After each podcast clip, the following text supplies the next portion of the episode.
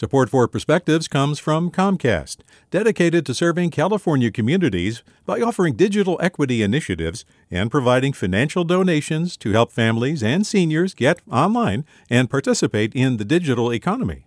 More at california.comcast.com. Hi there, I'm Rund Abdelfatah from Throughline.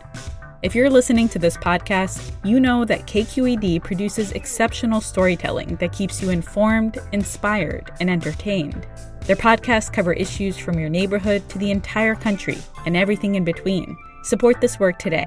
You can help us continue to bring quality podcasts to your ears. Just head to donate.kqed.org slash podcast. That's donate.kqed.org slash podcast. KQED. I chose a career in nursing to provide dignified and humanized care. As a former postpartum RN and current adolescent nurse practitioner, I've cared for many throughout the reproductive health spectrum. And as someone who could become pregnant myself, all of these experiences have heightened my feelings of disbelief and heartbreak with the overturning of Roe versus Wade. Contraception and pregnancy options counseling are integral to my patients' care. There are times I'm the first to disclose a positive pregnancy result, and I never take that privilege lightly. Whatever my patients decide, to continue or end their pregnancy, I support them. Although I'm a clinician with medical expertise, I trust my patients' expertise for their own life, own circumstances, and to know their body best. Everyone deserves the fundamental right to informed decisions about their health, their bodies, and their privacy. Abortion is healthcare and a human right. Nearly half of all US pregnancies are unplanned. Having an abortion, whether therapeutic or spontaneous miscarriage, is common.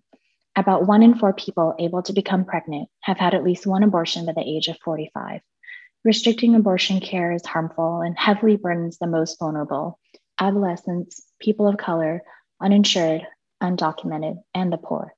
I'm grateful to be a clinician in the Bay Area and to practice in one out of 20 states with protected access and 20% of all US abortion clinics.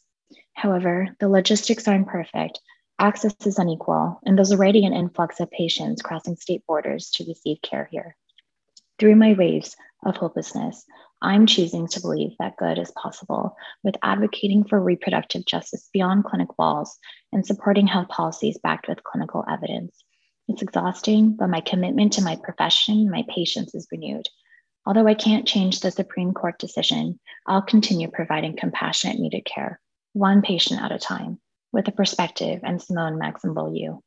Support for Perspectives comes from Comcast, dedicated to serving California communities by offering digital equity initiatives and providing financial donations to help families and seniors get online and participate in the digital economy.